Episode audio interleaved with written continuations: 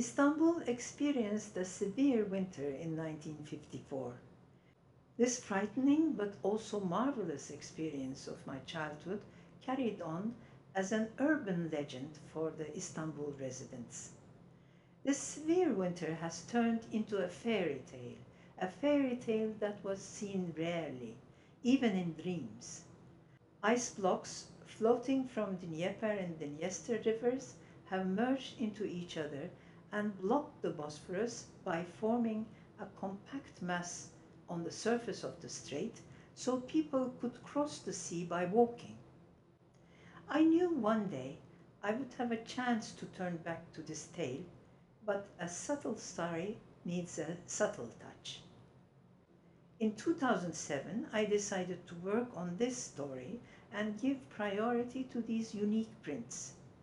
I wanted to reach all the details, so I found myself searching the newspapers from 54 in Beyazıt Library.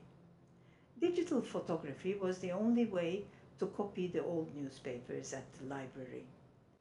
In those days, photographs were first printed on zinc plates and they were fixed into a page. I found a shop that still existed and the owner helped me with this process with the zinc plates. For the final part of the project, I had to find a printing house for the plates. There was a small printing house with a pedal-powered machine in the back streets of Cağaloğlu. We produced the prints with an old original Heidelberg pedal machine. One year later, I was invited to Kunstmuseum Bonn for a solo exhibition, and I wanted to introduce this project. I thought the project should not stand alone and created a video work to complete it.